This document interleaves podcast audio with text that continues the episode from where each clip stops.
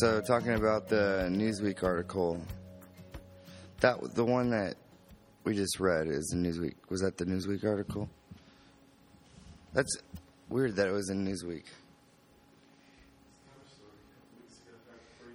Yeah, I think it was for Easter. You know, they were pulling out. it's Easter, so we need to have like a picture of Jesus or the resurrection, or you know.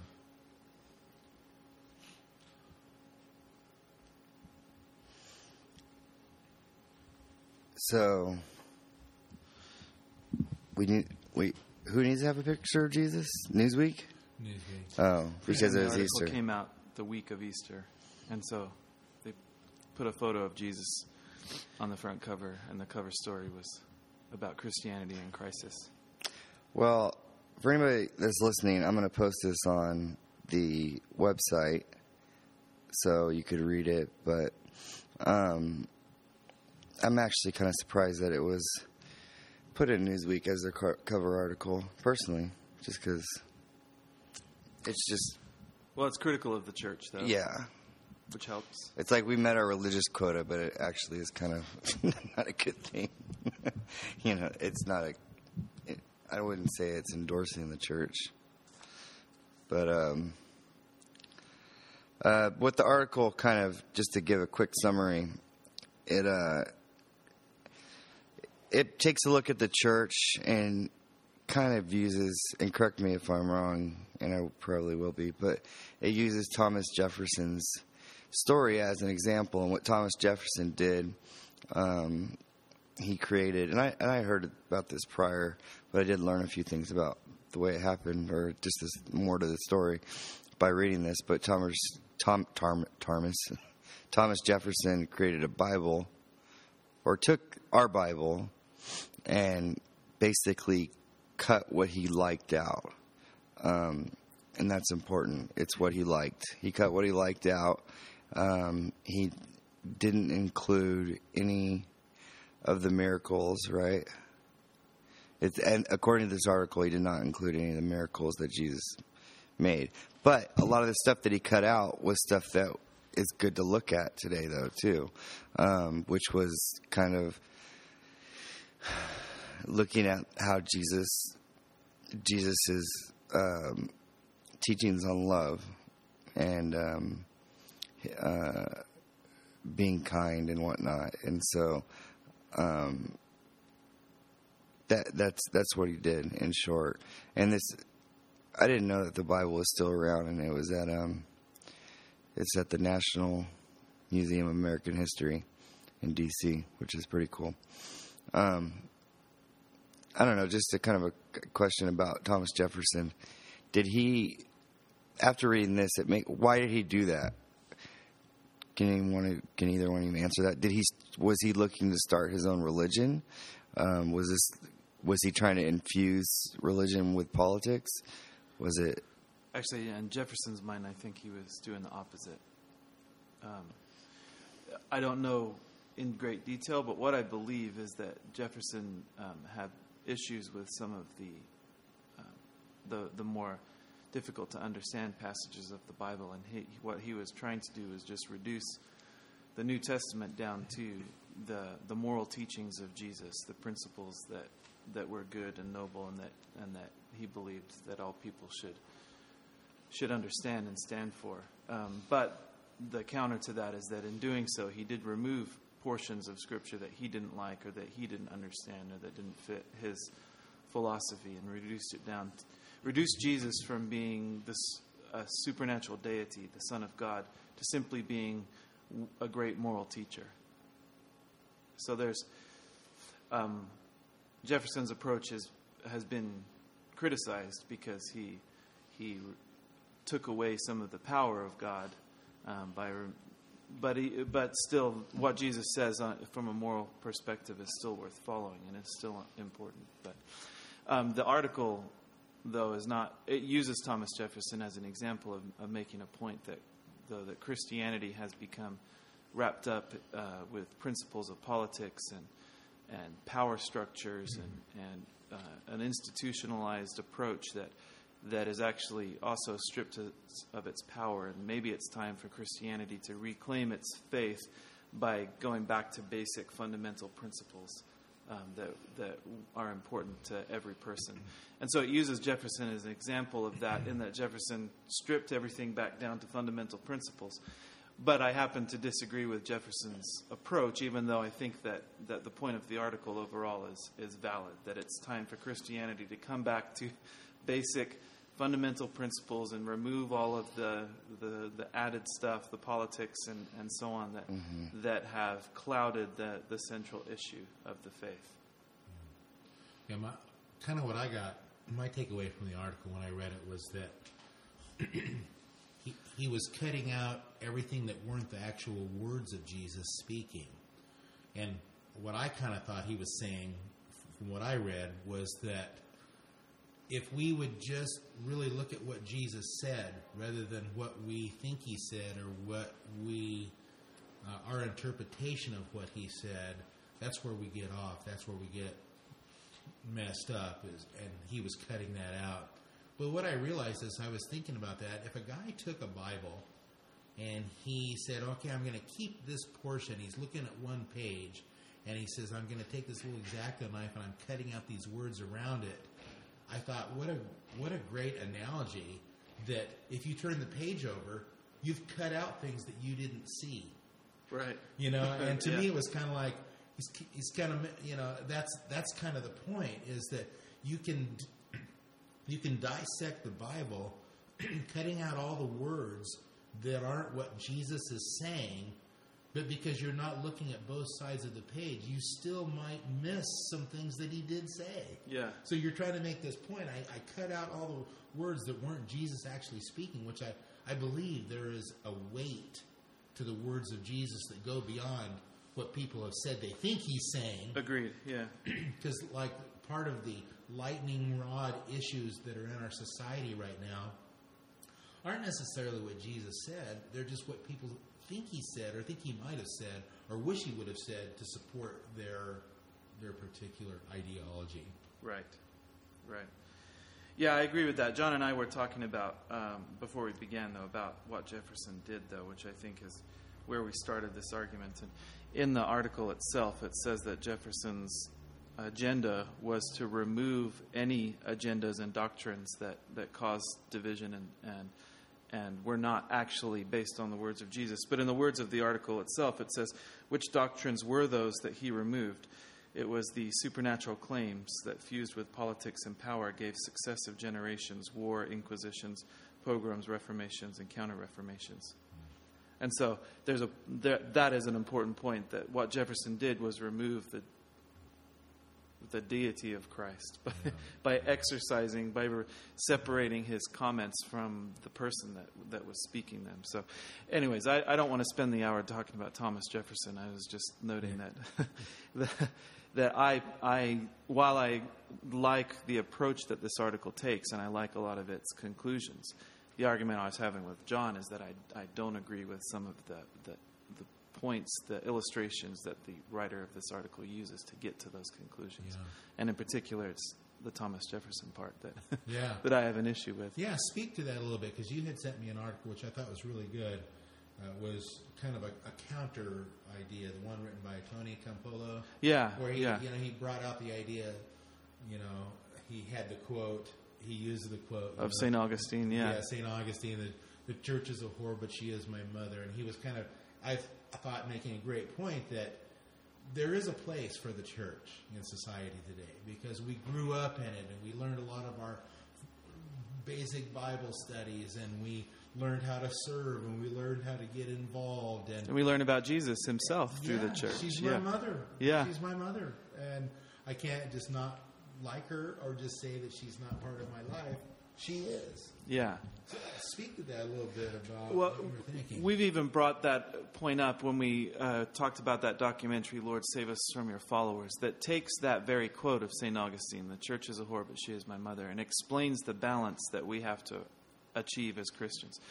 So, one side of the argument, like this Andrew Sullivan article in Newsweek, or uh, the argument that a lot of people that have grown up in the church and are dissatisfied with the church, is that the church institution has committed great sins over the years.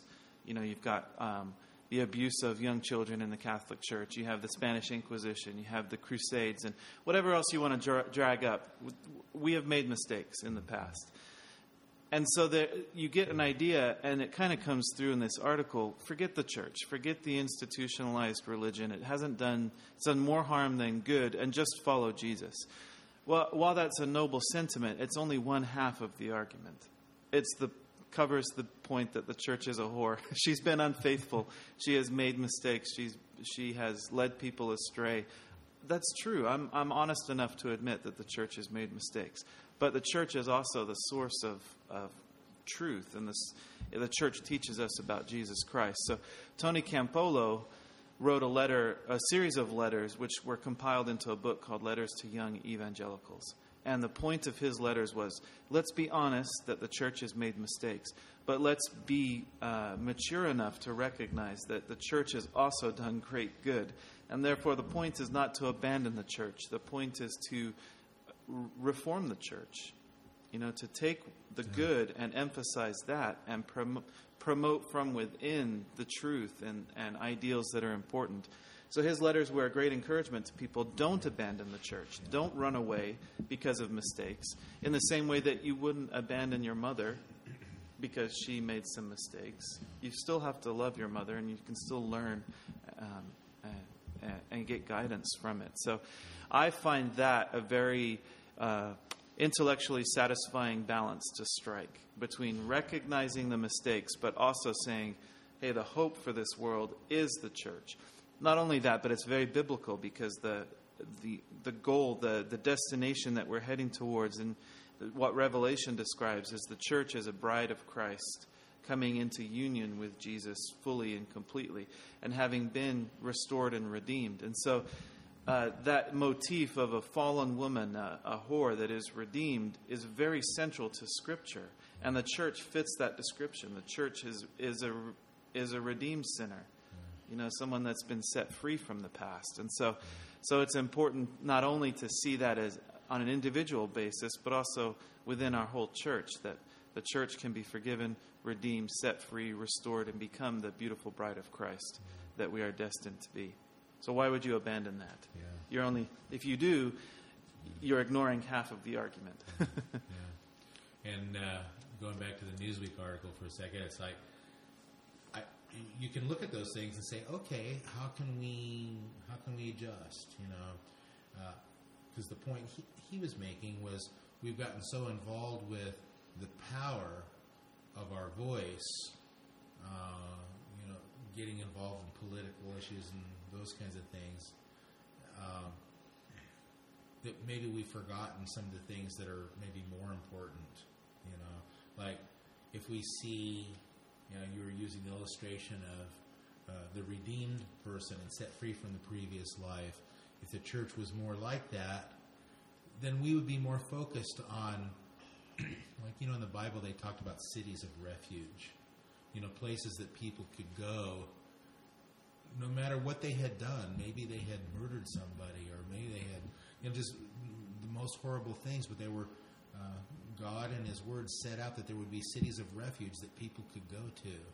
And it's like, I kind of see that as the picture of the church. And it's, I look at, you know, our practices and even my own heart and my own attitudes sometimes aren't that. But I think it's something to try to achieve or something to try to reach for that we would be a place of refuge, that people, no matter what they're going through, could come and receive love, acceptance, and, and forgiveness uh, from the Lord Jesus Christ. And I, for me, I'd rather give my time to those kinds of projects rather than uh, I won't even name any of them. Any of the lightning rod issues that are involved, that are happening right now in the church. Yeah, no, but I, I, I know what you mean, um, and I think that the, he, the author of this article makes a good a good point um, in emphasizing those things. Yeah. Jesus was more concerned with our discipline, our self denial, than he was the issues that we stand for. Yeah. Is that one way to, to think of it? Yeah. You know? yeah. and I think that's that's important. In fact, there was a there was one particular phrase or a paragraph that I thought was interesting, especially interesting in this article, and it's this. Um, all of which is to say something so obvious that it's almost taboo. Christianity itself is in crisis. It seems no accident to me that so many Christians now embrace materialist self help rather than ascetic self denial. Or that most Catholics, even regular churchgoers, have tuned out the hierarchy in embarrassment or disgust. Given this crisis, it's no surprise that the fastest growing segment of belief among the young is atheism, which has leapt in popularity in the new millennium. Nor is it a shock that so many have turned away from organized Christianity towards spirituality, co opting or adapting the practices of meditation and yoga, et etc., etc. Um, all of which points out that the thirst for God, the, the thirst for truth exists, but people aren't finding it in, in the church. The, that spirituality is something that is innate within every one of us, but somehow it's not being fed by what goes on in the church. And I think the point of it of, that he made at the beginning is that we've we've Christianity has morphed more into self help than self denial. It's become selfish yeah. at its heart instead of selfless. Yeah. And Jesus uh, great, took great pains, and even the New Testament writers took great pains to point out that, that the way to freedom and liberation is in self denial yeah. and in supporting others, looking up. And one Foursquare pastor recently wrote in an article that was sent around that his view of it is that the church should be a hospital for sinners, not a hotel for saints, which is a nice, you know, a nice summation of what we're trying to say is that we're here to, to reach out and, and be a part of that rehabilitation, that redemption process, not to just feel comfortable about ourselves. Yeah. I loved it, you know, the, the, part of the article where he was saying that uh, Jesus had all power and authority, and rather than use that power and authority against the government, the you know the government of Rome and the, the power and authority, the governmental power and authority, in fact, what he did is he submitted to that. He he laid down his life before it, even though he could have taken up that authority. He gave all of that authority up to gain everything. You know, he gave it all up so that he could have everything. Yeah. It's like that's that's kind of different than what we see. Not everybody in the church, but there's a lot of stuff going on in Christianity today where they're, you know, they're putting all their time and money and effort into supporting, you know, political candidates and, and those kinds of things. It's like, well, and a lot of effort goes into church building, into building a following, and and yet we read where Jesus drove away his followers. Yeah. Yeah. And removed himself and, and kept to a small group. And, and we overlook that Jesus was a small church pastor, not a big church pastor. Yeah and I'm not. That's not a criticism of big churches because I've been involved in big churches and small churches, and I know that there's there's um, you know like a costs and benefits of both ways of doing things. Yeah. But my point is is that we we spend maybe too much effort yeah. in it in trying to grow the church, expand the kingdom of God, instead of just living our lives daily. Um, denying ourselves, and in doing so, being exam- an example that will ultimately grow the church, but it's not it's not our priority. Yeah. I think you said it. I think being an example. I mean, because to cut it short, what? Okay, we've recognized there are things in the church that need to be fixed um, from this article, and a lot of good things were said like the I really like hospital for the sinners instead of a hotel for the saints and those type of things. And you hear those type of things in Christian media being said and documentaries you've watched. So I think I think there's a, a fair amount of people that get it, but there it's very. I mean, I maybe it's just me, but I don't often see a reaction or this is what you do or you know okay we recognize it but how do we live this out you know how do we change and be uh, uh, selfless or be uh, this way. And I think I think you hit it on the the head by being an example and not being a.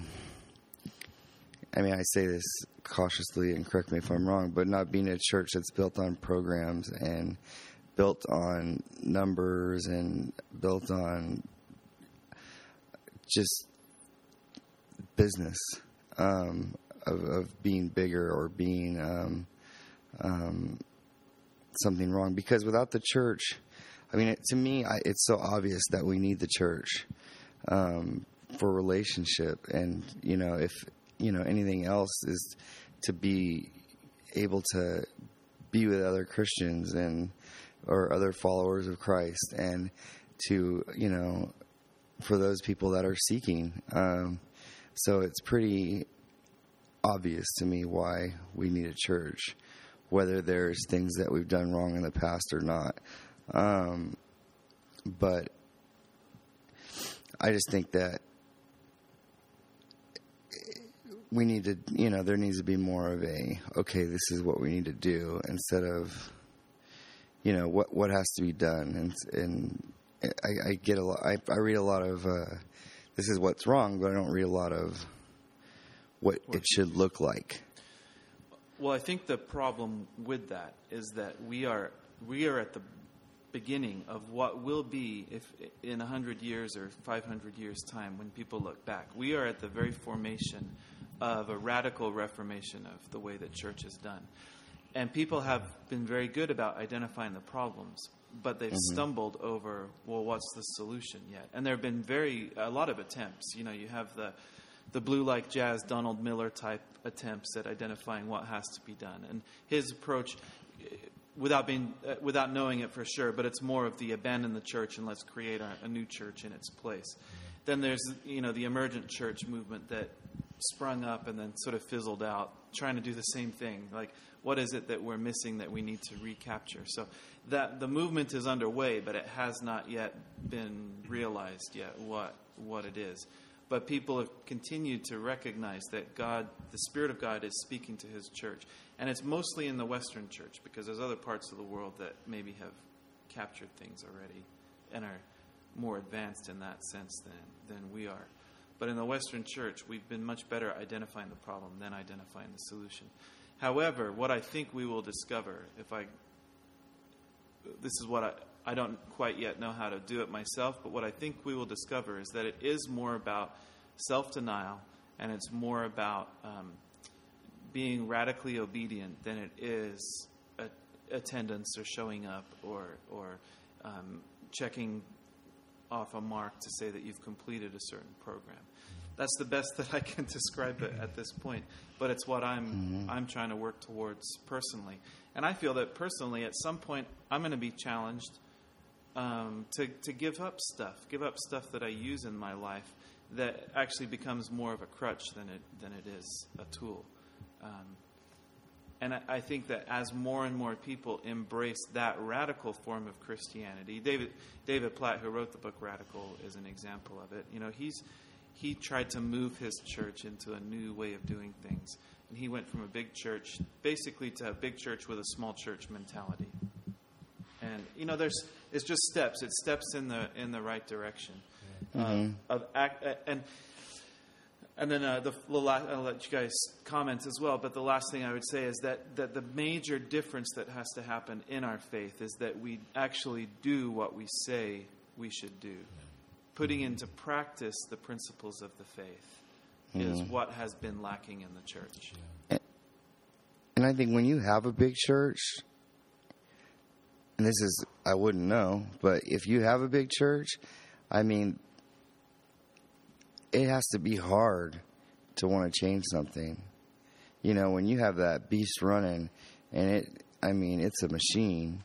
Or even I mean, if you want to, it can be hard to actually, right. actually change you know. Machine. Yeah, and, and, and I'm sure that, you know, even in mega churches down to smaller churches, and I mean, I know, you know, little churches that the pastor grew up in a megachurch and he's trying to you know run it the same way. And um, but they're trying to do the right thing you know they that that's how they know it and that's how they think it works. And i mean so it's hard to to bring stuff to light to people i think and have them really accept it when they believe that they're doing right already you know and yeah. and they and they have the right heart or you know the right they're doing it for the right reasons, and um, you know, I'm talking about you know running a program based. I do, and they might be completely sincere. Uh, but Exactly. church history shows us too that when God does something new, the old stuff doesn't disappear. The Catholic Church survived the Reformation. You know, the, the Protestant Church is going to survive Pentecostalism. But at some point, the Pentecostal Church is going to be redirected. Those that really are in tune with the Spirit of the Lord, they're going to be redirected to something new that God is doing. And the old things will still exist, and they'll even be successful. Yeah. I think that uh, it's the old analogy of, you know, six blind guys all standing around an, uh, an elephant and reaching out and touching it and describing what it is. And they're all, you know, one's touching an ear, and one's touching the hoof, and one's touching the tail, and you know they're describing what it is. It's- I think that that's kind of the unrest, this reformation, this beginning of this reformation that the church is on right now. It's begun. It begins with a little bit of a discontent. That's why we're talking about it today. Right. We're talking about it because we think about these things and we talk about these things, and we're reading authors that are writing books and talking about it, and that's why a guy gets on Newsweek and he writes an article and says, you know, forget the church, follow Jesus. And there's something odd about that. It's like, well, it sort of resonates, but then it's also maybe a little too much, a little overstated. And so we're trying to figure out what that is. Mm-hmm. But one thing that's for sure happening in this Reformation is moving back to an individual responsibility, you know, for personal purity and for personal obedience and for it's it's like it's reducing it down to the individual level, the taking the responsibility at my individual level, not not expecting the church to do it all, but doing it myself, walking in personal Yeah. holiness and personal obedience and personal purity. No matter what the church is doing, I'm responsible to God for me. And what happens is God brings three guys together that are doing the same same kind of thing, taking those responsibilities to talk about on a podcast or write a book or connect with others that are doing that.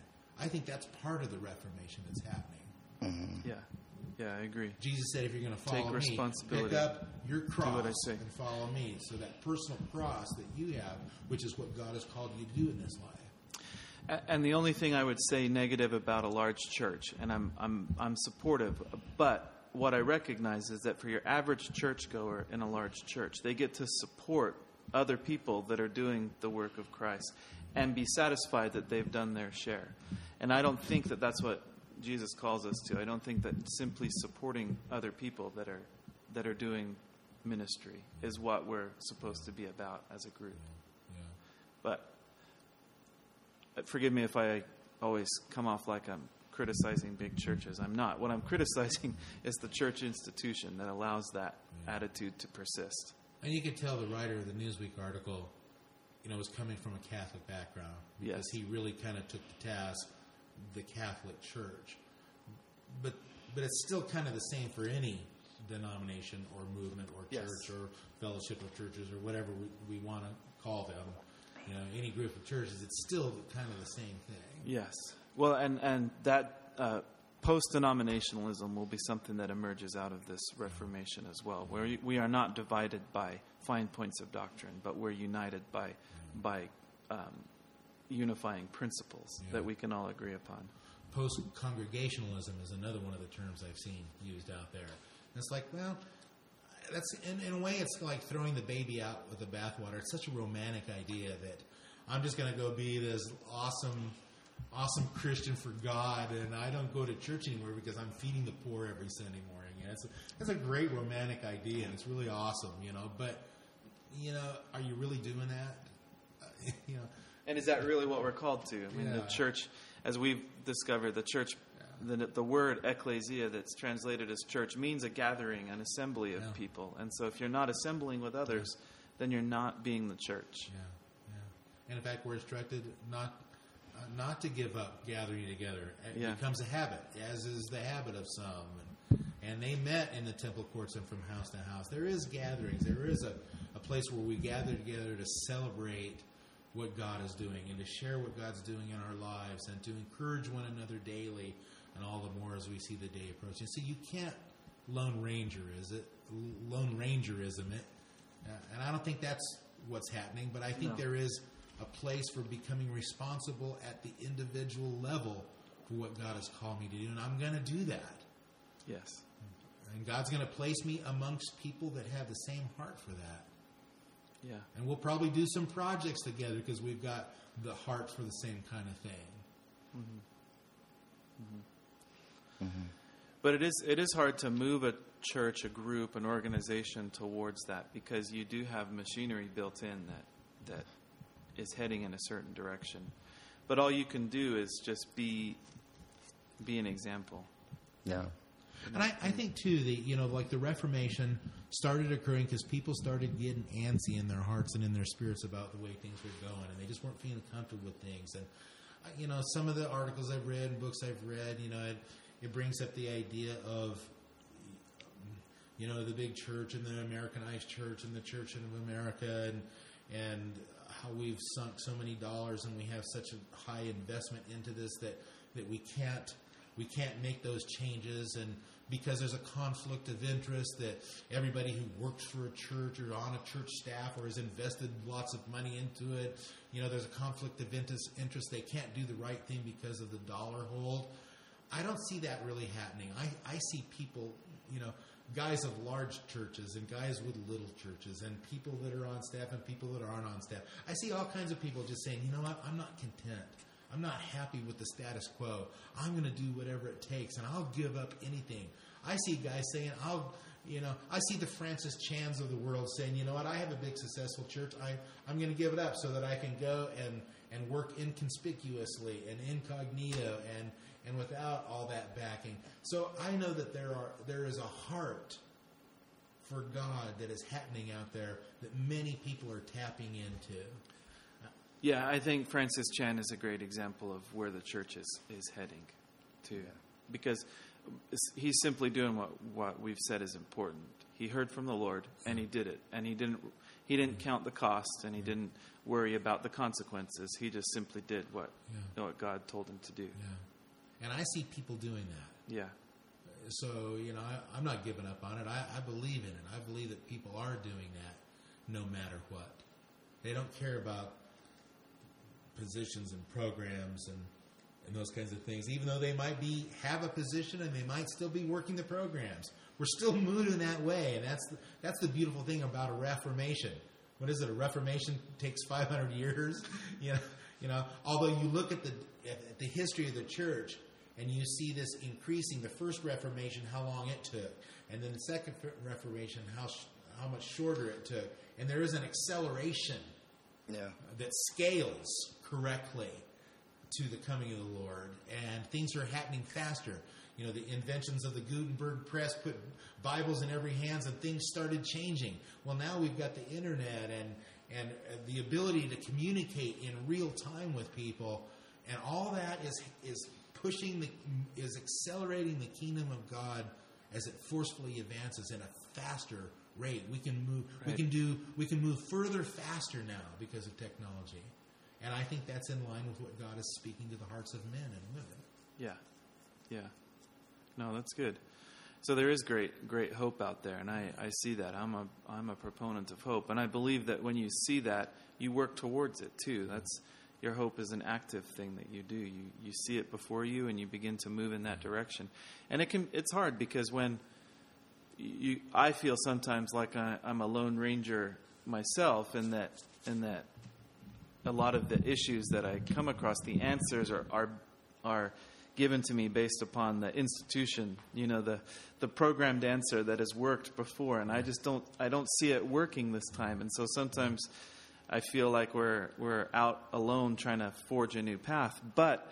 I find the excitement, the challenge of, of living that way to be far more important than than uh, than supporting the the structure of what has been before. Yeah, and we know that the God's not just interested in just the destination. He's interested in the in the progression. He's interested in the process of getting to that destination. And just the fact that we're that we're all of a sudden the things that have worked for years or hundreds of years aren't working anymore, and they feel stale. At least there's some cats out there that are going, "Oh, you know, I don't like the way this feels anymore," and they're saying, "Hey, this isn't working anymore. Let's do something different." and trying different things. And we, you know, we may try a whole bunch of different things. Uh, you know, and the whole idea of you know it takes doing something fifty thousand times to get good at it, and I mean there is that whole process. But this is an exciting time to be part of the kingdom of God, you know, Yeah. because things are happening. You know, I, I would mm-hmm. never abandon the church. I love my church. I love the church I go to, and it's because I love the people there. You know, it's because I love partnering with the people that are also serving God and being obedient and doing the things that God has called them to do. And they are the church. Yeah, and that is the church. Yeah. Yeah. So in turn, you love the church. Yeah. yeah. There's there's one thing that um, he mentions in that article, which I we haven't touched on yet, which I think is is profound, and it, it flies in the face of how we operate in the Western Church. But I believe it's true. He says that the church is supposed to be an institution of underachievement, and I love that phrase that we are supposed to be underachievers. And what it means is personally, personally, we should not be pursuing power, we should not be pursuing fame, we should not be trying to make a name for ourselves. Our achievement should be in promoting Jesus and, and the kingdom of God. And we don't get credit for that. So we underachieve in that sense. And we certainly underachieve in a Western American, westernized American sense because our culture, our society, the American dream is to accomplish personal success, to make a name for yourself, to to achieve greatness in material possessions or in power or in fame. And so that attitude flies in the face of it. Another author that I read, Henri Nouwen, who is a great uh, theologian, talks about Christianity being the path of downward mobility, not upward mobility. And I personally uh, resonate with that. And even though it's hard to lay yourself aside and lay your personal ambitions aside, there is a freedom that you get from trying to underachieve and and promote God and Jesus and glorify His name. And and it's a prof- I think it's a profound re rethinking of the way that we approach stuff. And it's why it's why large churches are trying to adopt a small church mentality. It's why that the Reformation is is sh- shifting the way that we think and, and achieve and how we measure success and and and, and anal, analyze the, the ministries that we institute and so on. You know, as you were saying that, the underachiever, I just remembered, you know, the Greek word for being under authority, hupotazo, which means to be arranged under. And when you said that, I thought, well, that's exactly what it's about. It's like I'm arranging myself under the authority of Jesus Christ, so I'm submitting to that. I'm, I'm being arranged underneath it and becoming an underachiever, you know, on purpose, you know. Yeah. It's part of that whole upside down thing of the kingdom, Right. Where it's it's it's actually not what it seems. It's the opposite, and that's why Jesus' teachings were mind blowing because he was he was often teaching uh, the opposite of what you would naturally think. Yeah. I wrestle with that in my in my life all the time. It's like uh, the degree, uh, you know, the definitions of success in this world are different than the definitions that the kingdom of God sets forth, which Jesus has set forth. I think the definitions of success in this world, or at least in America, is built on selfishness, whereas the definitions of success in the kingdom of God is built on selfless or selfless Selflessness, yeah. lessness. Yeah. And I think being an underachiever is based in being selflessness. Right. I, I, you know, and I think, it, you know, Jesus saying, you know, love your neighbor as yourself is basically saying, don't be selfish, you know, and putting, and then you know, like I said, putting yourself uh, under Jesus, and uh, I mean, I think it's really simple. I really do. I think it's Don't be don't be selfish. It's so like- it's really simple. Don't be It's so selfish. simple that we miss it all the time. Yeah. But- Well, and I, it's simply said because everything is based on being selfish, you know, Yeah. and our whole culture is based on being selfish. And so, um, and if you really think about it, when you live your day to day life and throughout the day, I mean, I could pick out probably one selfish thing I do every hour, you know, without even with trying to be self, you know, not be selfish. Um, so it's it's just something to think about. dude, and you're not even married yet. I mean, it's, it's, it's like this. It's like that's why you know who's the selfish mirror, mirror on the wall. Who's the most selfish of them all? Men. You know, and here we are. There's three guys sitting here, and if there's any women listening to this to the podcast right now, their ears have just perked up, you know, because they're thinking, yeah, yeah, men selfish, but and that's why Jesus had to say, you know, that's why the Bible had to say, men love your wives as Christ loved the church and gave himself up for her, because we do, we fight that selfishness. And, and and I love this little thing we're on right now. It's simple. Don't be selfish. And if that's how we learn, I, this that's how I learn. I, I mean, you know, I'm con- I'm with you, John. This is like every hour I could probably pick some selfish thing, you know, some selfish attitude or you know something. But the more I lay that down, the more I allow that to go to the cross, the more I allow that to be selfish sin nature to be uh, nailed to the cross, the more I submit that, then the more Christ-like I become. And who's going to be who's going to hmm. be the first recipients of that? Our wives, our children, the people around us, the people that are close to us, and they'll be able to say, "Wow, there is a reformation in the church happening," and I know it because it's happening with that guy. it's happening with that guy, you know. Mm-hmm. Yeah. And and again, that's the way the world's going to see it too. If we're this is how you'll know that they're my disciples by their love for one another. That'll never happen if we're selfish. yeah. Yeah. Right.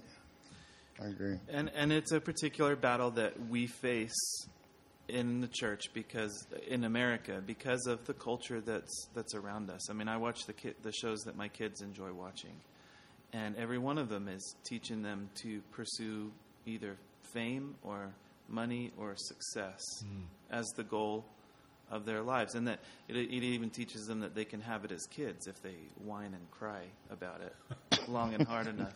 You know what I mean? Yeah, yeah, yeah. Why wait until you're old enough and have earned it? You can you can have it now if you if you, If you put your foot down. If you, if you cry loud enough, and it's just that's where we've got to as, as you know as a as a culture and the church can't help but pick up some of that because it's you know the church is just a reflection of the people that mm-hmm. that live here. Mm-hmm. and, and, and you know, since we're talking about selfishness and stuff, it becomes manifest quite, you know, quite big sometimes when the church gathers. Have you ever noticed that? You know, just when the people of God come together, there's this selfishness that comes out in people's hearts and attitudes and things they say and the way they act and. Ouch! I won't go there too too much, but Yeah, know, we won't just- ask for specific Yeah, examples, yeah. but yeah, but I mean, just but it, yeah, it can happen on Sunday Yeah. mornings, you know, people are getting upset about things, and people are, you know, and it's usually some kind of a selfish. I didn't get my needs met. I wasn't somehow catered to. Somebody didn't say something to me, or just it's crazy. I I think if you're angry, if you're mad at something, ninety percent, I'm being. It's always based in selfishness. Not always, but like ninety-five percent of the time, it's usually. If you have to say because I, and that's the key word, I, like, I needed this or I want this done, you know, you're being selfish, and um, Yeah. I don't know. Again, We better simple. just leave that one alone for Yeah, a while. but it, it is, shouldn't. it is it is true though. I think we recognize that, that that is true. That that and it's not it's you know it's not just a Western American thing. It, it might be magnified by the culture that we live in, but selfishness is is at the root of, of most of of what we struggle with through throughout history. And it's that's why Jesus to spoke about it, and that's why His way seems so upside down to us because it's so counter to to our human nature. But our human nature is sinful and corrupted by by nature, by birth. Right. And I think it's something So- we should talk about. If uh, Jesus' greatest commandment, don't be selfish, we need to f- take it seriously, you know? Yeah, yeah, totally. What I kind of meant when I said maybe we should kind of leave that alone is the next. We can talk about it in theory. We can Yeah. say in theory we should not be selfish. Right, no. But the next step in the discussion would be then, okay, what are some specific things? And I think, wow, once you go there, that's going to cause some You can upset some. you yeah, can ruffle some feathers. Yeah, really Uh, fast. let's blame Francis Chan. I, I, I read, listened to him preach one time um, online, and I thought he made a, a interesting point. He said um, that frequently you can look back on the previous generations of the church and say, "Well, boy, they got that completely wrong," and I'm glad that we've corrected it. And he used current examples like how the, the Southern Baptist Church endorsed sl- uh, slavery or, or, or uh, racism in the South when Martin Luther King Jr. was appealing to them to help in the emancipation of, of people and in civil rights movement. We look back on that now and say, boy, I'm glad that that we don't make that same mistake. We have we're more enlightened than that. And that's a good thing. It's a good thing that the church has progressed that we can ask forgiveness for that which the church has done by the way. They've asked forgiveness and they've moved forward. They've been redeemed of that error.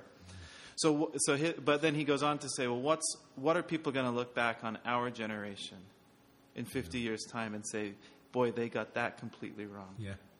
And one of his contentions, we don't know the full answer to that yet, but one of his contentions was church hopping. People are going to look back on that in 50 years and say, what were they thinking? They left that church because the seats weren't comfortable enough, because the sanctuary was the wrong color, because the music wasn't exactly to their liking, because the youth pastor wasn't dynamic enough, because they didn't have a youth group, because the, the coffee was too cold, because, you know, because the food was, was too fatty or, you know, sugary or whatever. Yeah. It's like all of those excuses that people give for skipping from one church to another until they feel comfortable. Yeah. People are going to look back on that and say, "Boy, that was selfish." The consumerism aspect Yes. of Yeah. the church. Yeah. And we're going to be relieved when we break through that. Yeah. Yeah. And I, I so let's let's blame him for pointing out some Yeah. some of those things and say, "Yes, we will feel liberated when we break free from some of those mindsets." Yeah. Yeah, it needs to happen.